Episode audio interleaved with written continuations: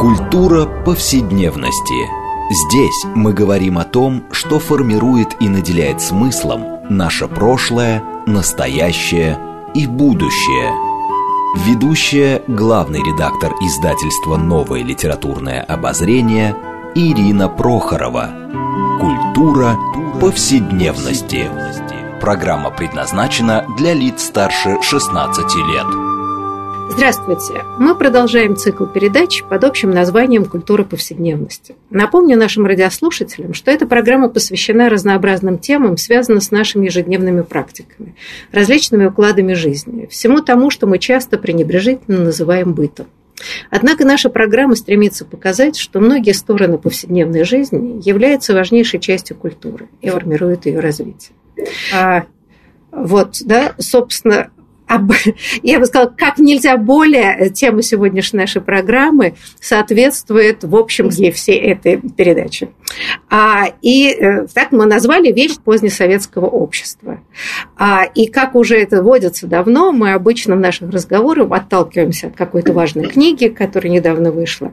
И вот сегодня мы поговорим о книге Алексея Голубева, которая так называется «Вечная жизнь. Материальность позднего социализма». А, и а, о том, какую роль материальные объекты играют в общественной жизни, насколько окружающие нас предметы влияют на конструирование коллективной индивидуальной идентичности, и, собственно, как мир вещей и пространства, да, вот вечность, материальность мира, провалывает эту специфическую а, советскую среду и советских людей, и почему этот образ жизни и способ самоидентификации столь живуч, мы поговорим с нашими гостями, Прежде всего, это автор книги Алексей Голубов, историк, доцент исторического факультета Хьюстонского университета. Здравствуйте, Алексей. Здравствуйте, спасибо за приглашение. Спасибо за участие. И второй наш гость, который у нас уже бывал в программе, Ирина Каспе, культуролог, независимый исследователь. Ирина, здравствуйте. Да, ну хочу сказать, что Ирина тоже много занималась, занимается, собственно, повседневностью советского человека. И я, Ирина Прохорова, главный редактор издательского дома «Новое литературное обозрение». А бы начать э, просто как бы да, с главного. В книге, Алексей, вы, эм, главное, может быть, задачей было, почему постсоветские социальные и культурные структуры так часто схожи с своими советскими предшественниками. Да, и, значит, вопрос, э, который вы ставите, в чем причина такой живучести советских символов? Да? Хотя вроде бы в 1991 году все распалось, и политическая и социальная жизнь совершенно другая. А вот удивительным образом советская, я не знаю, система мышления, сознания, она оказывается очень устойчивой. А, и в данном случае вся ваша книга, как мне показалось, посвящена тому, что вечная жизнь, э, вещи, да, окружающие нас, оказываются такими соучастниками, что ли, да, самопознания и самоопределения. Вот, может быть, вы чуть-чуть Объяснили бы вашу точку зрения, пусть это немножко такое теоретизирование, почему вы так считаете, что да, именно мир советских вещей и вечности оказывается столь мощным, э, я не знаю, инструментом формирования идентичности? Да, спасибо. Это, в принципе, ключевой вопрос, который я исследую в этой книге. Когда я начал над ней работать, меня интересовал диалог, в общем-то говоря, с двумя аудиториями. Первая аудитория, это, естественно, были мои коллеги, да, люди, которые занимаются отечественной историей, советским периодом, в первую очередь, как в России, так и за границей. Но была и вторая аудитория. И, в принципе, мне с ней было интересно общаться не менее, чем, вот, соответственно, с профессиональными коллегами. Это более широкая гуманитарная аудитория. Это антропологи, да, это историки, которые занимаются другими периодами. Вот, это социологи. И с ними мне было интересно как раз разговаривать на тему о том, что делает нас нами, что делает нас людьми советскими, да, что делает нас людьми, может быть, глобальными, может быть, частью, вот, соответственно, людьми мира, как а, происходит формирование сообществ, на основе чего все это дело э, осуществляется. И, в общем-то говоря, наша дисциплина, э, российская история, она довольно много дала таким вот диалогом о идентичности, о субъективности, вот, о групповых и коллективных и индивидуальных формах идентификации. Но она дала в первую очередь через изучение языка, да, начиная со Стивена Коткина с его идеей говорить по-большевистски, через работы, допустим, Хельбика и Халфина, вот, отчасти через а, Алексея Верчака вся эта идея о том, что язык, да, идеология, вот все эти структуры символически определяют, кто мы есть, вот, это, в принципе, довольно большой вклад нашей дисциплины в общие высказывания. Но мне было интересно посмотреть немножко на другое. Мне было интересно посмотреть на то, как в этот процесс включается не только, да, как этот процесс является не только дискурсивным, но и материальным, вечным. Как, в принципе, вот эта материальность, которую мы привыкли не замечать, через которую мы там проходим отчасти на автомате, как она структурирует, кто мы, в какие сообщества мы попадаем, да, в какие, соответственно, э, формы идентификации мы на себя принимаем. И в этом плане вот в самом начале мне было интересно писать про как раз вещи про материальность, как то, что делает нас нами. Знаете, да, но вот э, интересно, я когда читала вашу книгу сейчас слушала вас, я вот подумала, да, влияние э, вот действительно материальных вещей, ну там даже, не знаю, обстановки в квартире или комнате, и что человек сознательно, подсознательно считывает а, в этом. Ну, например, я думаю, скажем, ну, в семнадцатом году, а, значит, да, все перевернулось, весь мир перевернулся, да, вот исчезли старые классы, вообще казалось, что э, никакая, так сказать, не вернутся. А, ну вот, э, да, там, растащили всякую старую мебель, барскую по своим комнатам и коммуналкам. И, э, в общем, я думаю, мое поколение, даже позже, э, существовало в этих коммунальных квартирах, а потом отдельно, где вполне современная ну, там, мебель, да, там 50-х, 60-х годов, соседствовала вот с более старой мебелью, да, которая э, странным образом невероятно как-то влияло на восприятие. Да? То есть вот это столкновение эстетик и вообще ощущение какого-то ушедшего мира, о котором ты, в общем, ничего не знаешь, но вещи выдают. Вот, Ира, как угу. вам кажется, это действительно очень какой-то важный э, инструмент познания, может быть, интуитивный, да? когда вот происходит столкновение а, исчезнувшего мира не в словесной, да, интеллектуальной, а на уровне бытовой. А, как вам кажется, это вот действительно так работает? Ну, а, я э, скажу, что мне было очень интересно прочесть эту книгу, потому что она блестяще написана, и потому что я очень во многом с ней не соглашалась, потому что я привыкла смотреть с другой стороны совсем. Да? И для меня скорее первичен, мне очень интересен интерес к вещам, к предметности, к телесности а, и к эффектам, да, которые есть в этой книге, к эмоциям. Но я привыкла всегда смотреть на это с другой стороны. А, то есть вначале задавать себе вопрос, что попытаться выяснить, что все-таки значат эти вещи да, для, вот в той или иной культуре, да, и потом уже смотреть на сами вещи. А здесь как будто для меня был интересен такой обратный ход от вещей, да, посмотреть вот на вещи, посмотреть, как вещи влияют. Вот, поэтому могу только сказать, что я, ну, это не мой взгляд, да, и мне скорее вот привычнее думать о том, что мы делаем с вещами, чем о том, э, что вещи делают с нами, что культура делает с вещами. Вы знаете, ну, я помню, давным-давно была а, книга Нины Брагиной, она как бы была вроде бы кулинарная книга. Давным-давно издательство «Новое литературное обозрение» издавало ее. Может быть, даже стоило переиздать. И там были бы вроде, ну, простые какие-то рецепты. Но причем рецепты кухни, созданные голодом, дефицитом и креативностью. Но между этими рецептами а, она описывала, ну, собственно, практику жизни. Ну, на примере, конечно, там, интеллигентной семьи. Когда есть было нечего, но наскрывали скатерть скатерть, а, да, пытались сервировать, а, значит, да, пусть там очень скудную еду, соблюдая какие-то ритуалы, вытаскивая какие-то, значит, столовое серебро в кавычках и так далее, что казалось абсурдом в той же, э, в общем, жестокой, бедной жизни, да, такой дерелитуризованной, или, во всяком случае, создавшей. Но выясняется, что это такая память удивительная. Да? Вот когда мы говорим о какой-то индивидуальной коллективной памяти, мы действительно, прежде всего, опираемся на какие-то тексты, там, воспоминания. А вот память вещей, вот Алексей, да, мне кажется, ваши книги – это важный такой момент, что mm-hmm. эта передача памяти, она более сложно устроена и переходит иногда без, может быть, покольшего интеллектуального такого да, запаса, но очень мощно работает на каком-то уровне. Да, то есть, в принципе, первая половина моей книги, первые три главы, она как раз про те формы исторического воображения, которые вещи провоцируют в нас.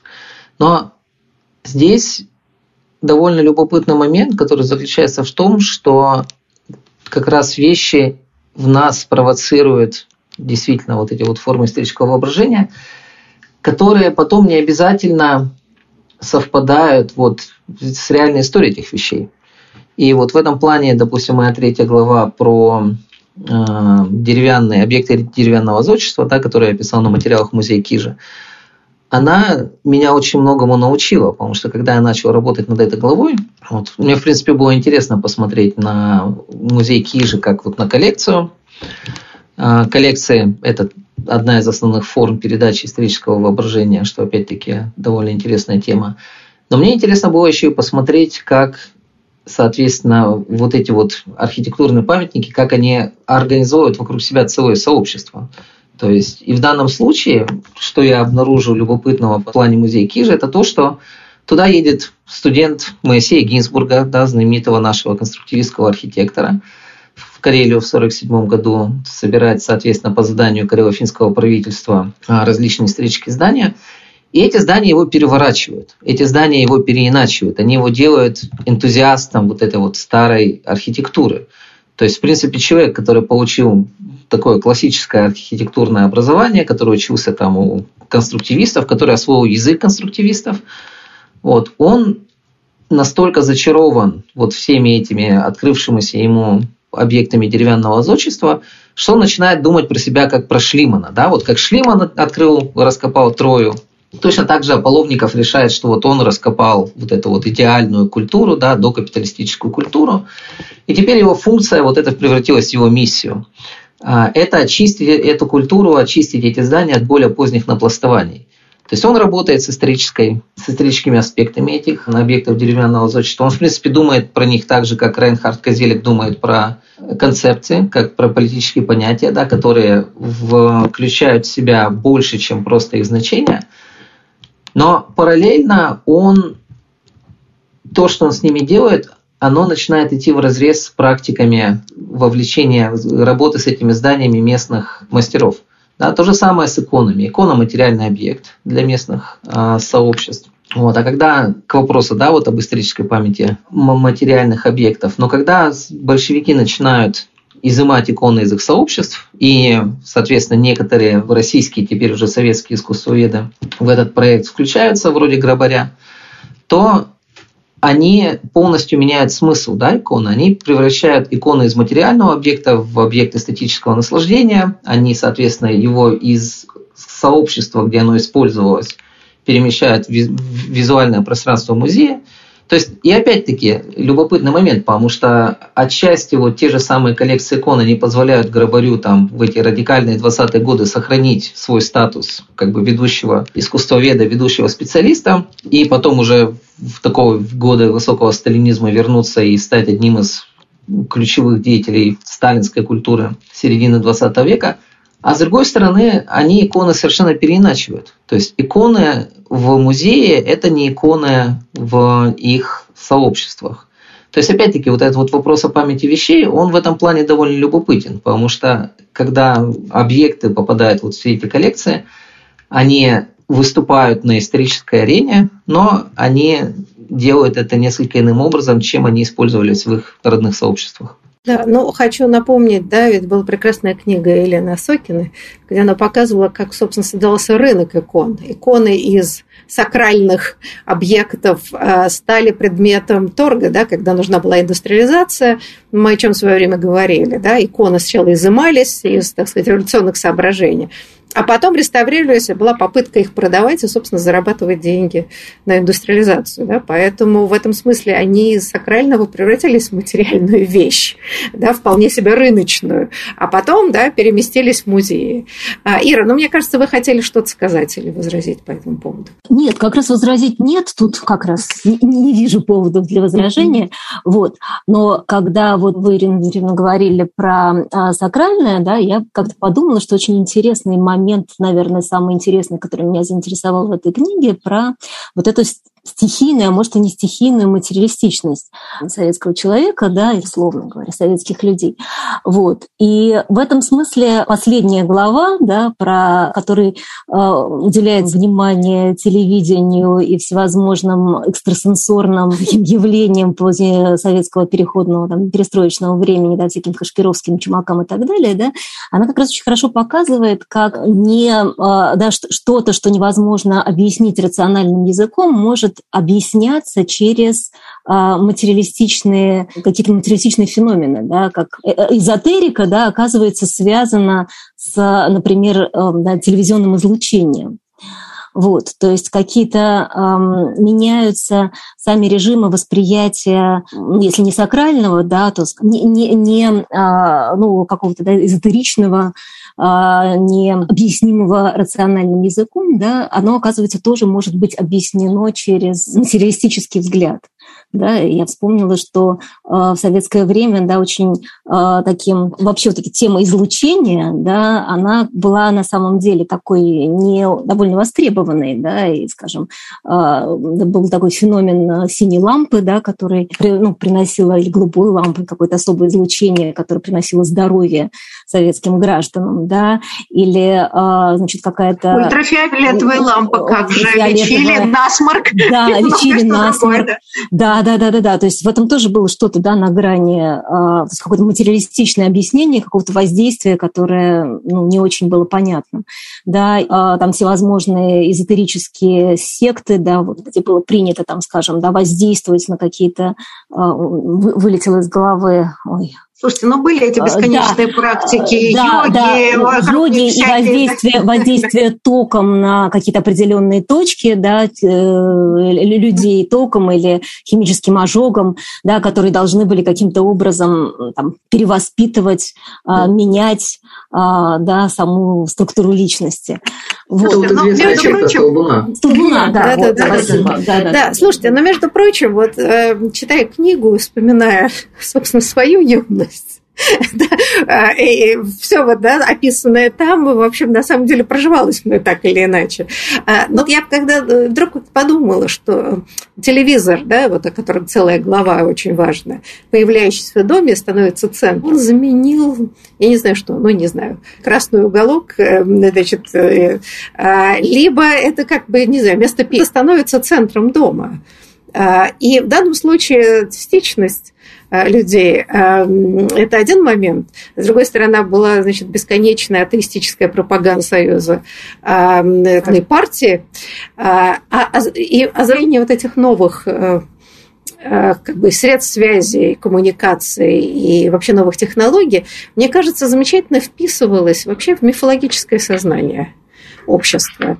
Да, оно его как-то, все вот эти новые достижения вот в этом таком, эм, вот таком мифологическом ключе, отнюдь нерациональном. Э, вот я не знаю, Алексей, вы согласны или нет? Потому что будем забывать, что это было очень... А, и, и, и, да, и мне кажется, что здесь сплелось одно с другим, потому что все новое, особенно технология, она как-то, да, люди пытались вписать ее в какой-то привычные категории и, и представления. Я, честно говоря, не знаю, а, насколько я готов согласиться с этим. Я, когда начал писать эту книгу, я решил подойти к своим объектам антропологически. То есть я решил, что я буду относиться вот к этим практикам, да, смотрения телевизора там, в, в квартире в 89 году, да, или вот сидение в подъезде, э, вот все эти компании, соответственно, которых э, так боялись там более образованная часть советского общества, или там склеивание моделей в каком-то кружке, как антрополог. В том смысле, что я не буду заранее навязывать им какую-то интерпретацию, а я буду описывать их практики, то есть что они делают, как они это делают. Да? Поэтому у меня вот в некоторых главах есть, может быть, такие не такие интересные аспекты, но они были важны как часть моего метода. Вот как, например, можно сделать модель. Да? То есть модель можно пойти в магазин и купить готовый набор, там, соответственно, вырезать ее из э, пластика и уже дальше клеить. А модель можно собирать с нуля. То есть искать чертежи, да, соответственно, там, не знаю, вырезать из дерева какие-то маленькие части, и вот уже потом через такой гораздо более трудоемкий процесс все это делать. Но мне это было важно именно потому, что тем самым я, описывая материальную практику, я понимаю, или, как мне кажется, я понимаю, но это, естественно, всегда проблема э, интерпретации, что в истории, что в антропологии. Но, тем не менее, я приближаюсь к пониманию того, что происходит в этот момент, что происходит с вещью, но что происходит с человеком, который ее делает, и что происходит вот с этим сообществом, которое вокруг него возникает. И в этом плане телевизор, мне кажется, он играет отчасти функцию ту же самую, что играет мобильный телефон. Да? То есть, если мы обнаружим, если мы так подумаем и антропологически посмотрим на то, что делает мобильный телефон со всеми нами, он нас приковывает к своему экрану. Неважно, что там за приложение мы в данный момент смотрим. То есть функция, вот главная сила мобильного телефона заключается в том, что он заставляет нас сидеть и смотреть в телефон. Да, ну, достаточно проехаться в общественном транспорте, чтобы убедиться. Мне кажется, телевизор в этом плане, опять-таки, его базовая материальная роль в советском доме – это то, что он действительно притягивает к себе жителей этого дома то, что он усаживает их, организует их да, пространственно перед своим экраном, он структурирует их день хронологически, соответственно, темпоральность. И отсюда, мне кажется, вот уже можно работать дальше, как я пытаюсь работать в этой главе. То есть, возможно, там есть какой-то элемент мифологизма, но в принципе мы знаем, что телевизор приклеивал людей к своему экрану, невзирая на конкретную культуру. Да, и в более, соответственно, урбанизированных обществах вроде Англии или Америки, и в общем Ну, в общем, это совсем... свойство телевизора. Если ты его да? включил, конец. Ты волей-неволей сядешь и будешь смотреть. Это правда. Это э, завораживающее действие. Но все-таки мобильники имеют большую свободу выбора. Телевизор в советское время, да, было две программы, потом три, там, собственно говоря, все-таки люди смотрели то, что им предлагалось смотреть. А это тоже очень сильно влияло на какое-то мирозрение, представление, систему, набор идей. А, хотя все, как мы понимаем, значительно сложнее. И то, что мне кажется очень важно, вы неоднократно подчеркивали в книге, что несмотря на желание как бы советской власти контролировать все, и пытаться подчинить себе. В общем, жизнь как-то все равно ускользала. А, и прежде всего, а, и ваша точка зрения согласна, благодаря существованию этого вечного материального мира, у которого оказывались свои какие-то законы, которые не очень поддавались рациональному объяснению, но, по крайней мере, с точки зрения официальной идеологии. Есть смысл об этом поговорить и поговорить еще о каких-то важных аспектах э, вечного мира. Но сейчас нам, к сожалению, нужно выйти уйти на перерыв ненадолго, так что я прошу наших радиослушателей не переключаться. После перерыва мы продолжим разговор о влиянии вечного мира на, собственно, нашу самоидентификацию, на идентичность коллективную и индивидуальную.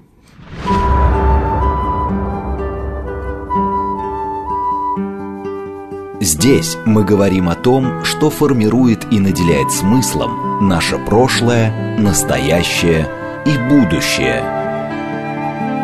Культура повседневности. Мы продолжаем нашу программу э, под общим названием «Культура повседневности». Напомню нашим радиослушателям, что мы сегодня ведем разговор о вечном мире позднесоветского общества, отталкиваясь от книги Алексея Голубева, которая называется «Вечная жизнь. Материальность позднего социализма». И также напомню, что нашими гостями являются сам Алексей Голубев, историк, доцент исторического факультета Хьюстонского университета, и Ирина Каспе, культуролог, независимый исследователь. Я Ирина Прохорова, главный редактор издательства «Новое литературное обозрение», ведущая программы. А, знаете, но вот мне бы хотелось поговорить у вас а, в книге, Алексей, ведь не только о непосредственно о вещах, да, материалах, но и о пространствах, да, вот архитектуре, а, которая очень сильно тоже как бы формировала и досуг, и, способ жизни советских людей. Ну, в общем, я хотела прежде всего спросить Ирину, ну вот как бы мне кажется очень интересно книжке описывались вот эти проходные общие места да, и пространства, и как их советский человек обживал. Вот ваша точка зрения, а как к этим пространствам, если в нее не включались собственные квартиры, в общем, относились советские люди? Что они с этим пространством делали? Мне кажется, вот у меня две любимых главы в этой книге, как раз про телевизор и про э, вот эти переходные пространства, про подъезды. Мне кажется, это какая-то очень здесь, ну, поймана какая-то важная вещь. Вот. Но в чем и у меня был тут и большой интерес, и несогласие, да, потому что мне кажется, что вот а, подъезд, да, как который в книге описывается как такое а, пространство ничье, да, незамечаемое, и поэтому в нем а, оказывались возможны всякие какие-то маргинальные практики, да, которые как бы, а, ну вот, оказывалось таким а, злачным местом, да. Оно, Алексей, вы пишете, да, что в принципе тут нет ничего необычного, да, что похожие места, там Фуко их гетеротопиями называл, да, они существовали, и такие места, как рынок, да, там, я не знаю, а, какие-то тупики, да, какие-то злачные улицы, где обитали а, люди с какими-то социально а, девиантными характеристиками, да, вот, что это, в общем, в этом нет ничего необычного для советского, ну, что, что тут нет ничего специфического, вот, но мне кажется, сам как раз вот этот феномен подъезда, да, как такого переходного пространства. Мне это как раз кажется, что вот этим злачным местом, что этим злачным местом оказалось не какое-то там пространство где-то на обочине города, в каких-то таких совсем маргинальных местах, а именно подъезд, да, мне кажется, тут есть что-то очень характерное именно для э, советской культуры, в которой было очень резкое, и тогда тут придется говорить, э, не э, начинать разговор не с пространства, да, а с того, как эта культура была устроена.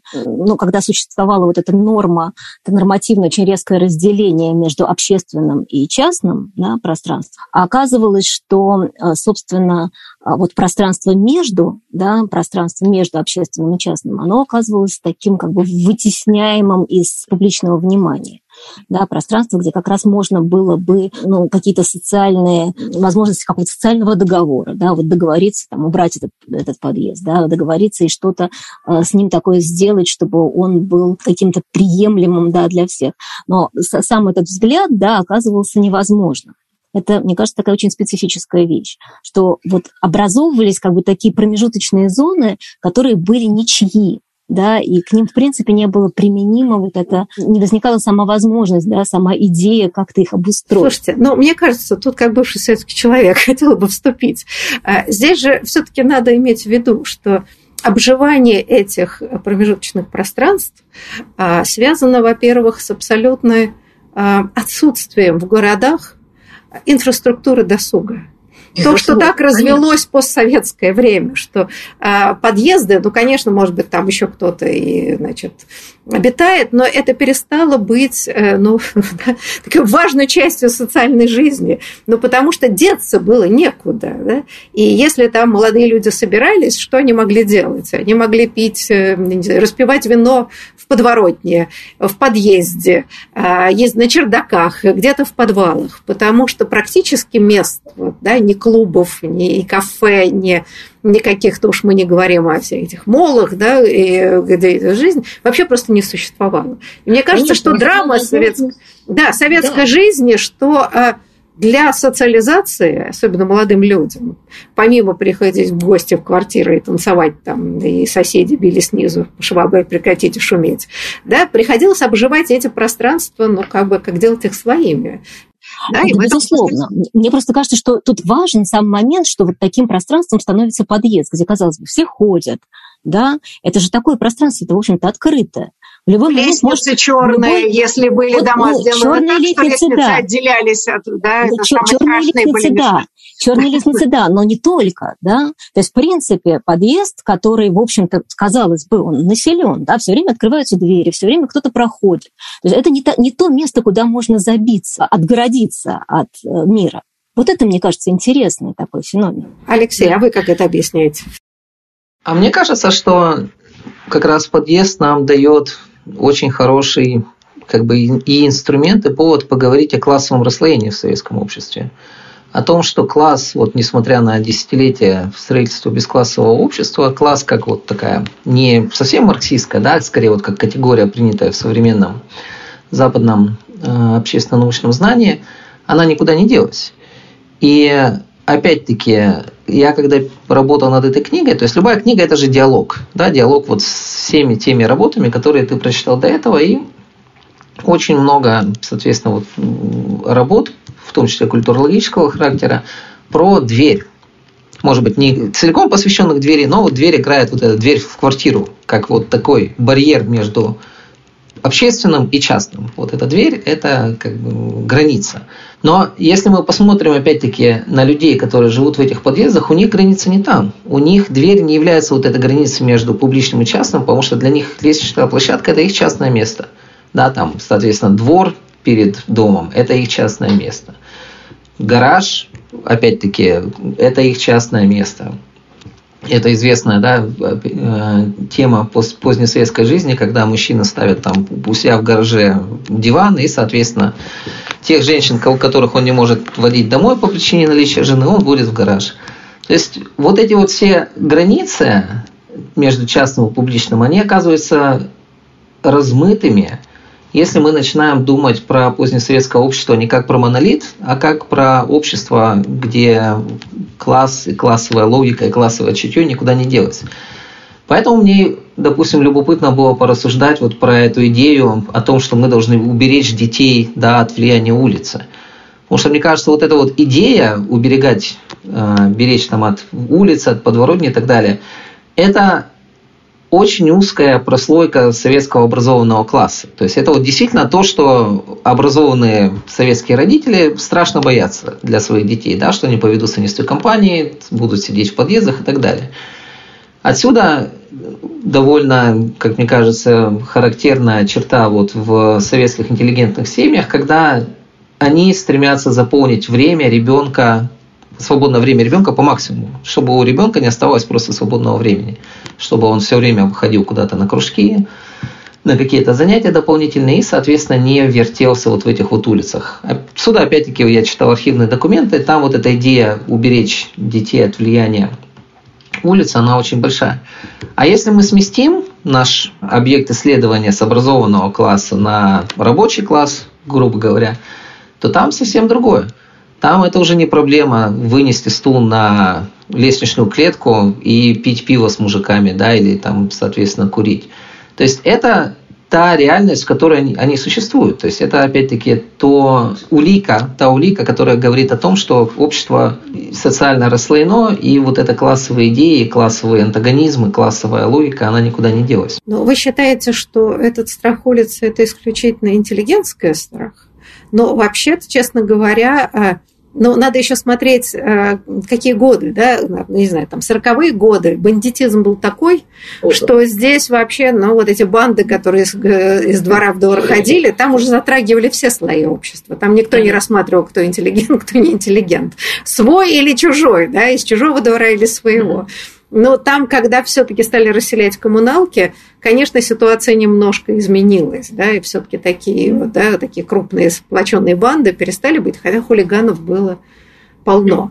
А, все-таки мне кажется, что здесь может быть процент родителей, которые боялись этих улиц и боялись, что детей втянут и в пьянство, и, простите, потом уже и пошли наркотики. И вообще страшно. Но вообще, мне кажется, достаточно широкая часть публики этого боялась. Не то, что был резкий разрыв между значит, рабочим классом mm-hmm. и нерабочим классом. Боюсь, что эта проблема была серьезной, причем она, по-моему, даже и обсуждалась вполне себе в официальной прессе. Это не было такой страхом узкой среды, как мне кажется. Ну, тут боюсь спорить. Я опираюсь не, ну, на какие-то свои воспоминания разные. Нет, как раз свойство страхов и вообще эффектов, оно и заключается в том, что эффекты заразительны. То есть, действительно, вот эффект страха, да, эффект там, стыда и так далее, они перекидываются очень легко там, с сообщества на сообщество. И часто они формируют сообщество, как мы знаем, да, вот национальная ненависть, например, она очень хорошо пересекает все классовые границы. Но все-таки, читая архивные документы, там советские ну, чиновники, составляющие архивные документы, они не используют, конечно, термин класса, но они подменяют класс профессии. И там речь идет о и географии. И там речь идет как раз вот об этой трудной, трудной молодежи там вот из этих вот заводских районов, да, там из индустриальных районов о студентах ПТУ и так далее. То есть, в принципе, там вот эти вот отсылки к уровню образования, это один из как бы, наиболее эффективных маркеров класса, он проходит. Вот. И опять же, те же Любера, да, вот если говорить про другие маргинальные пространства, про подвалы, где в 70-е 80-е годы довольно в массовом порядке оборудуются а, спортивные залы, качалки, вот, там тоже, в принципе, довольно четко прослеживается вот эта взаимосвязь между принадлежностью, да, ну, социальным э, группам, если уж не классом, и вот Дмитрий Громов, в частности, из, Института антропологии и этнографии, э, пишет об этом в своих статьях. И, в принципе, по моим материалам это тоже было довольно понятно, что Люберцы – это не университетский городок, а вполне себе пролетарский район. Ну, это правда, да. Слушайте, а, ну вот я хотелось бы, все-таки вы в книге своей э, заявляли о том, как да, что у вас интересовал вопрос живучести э, советских каких-то практик, да, уже в постсоветское.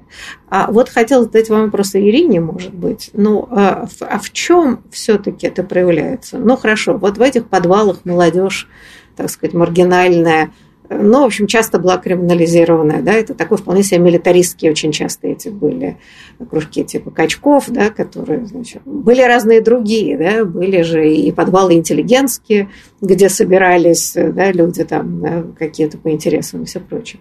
А что, как бы способ освоения этого вечного мира советским образом, как он воздействует на нынешнее общество? Вот я не очень вижу здесь, между прочим, связи. Как-то, может быть, вы поясните, что живучее осталось?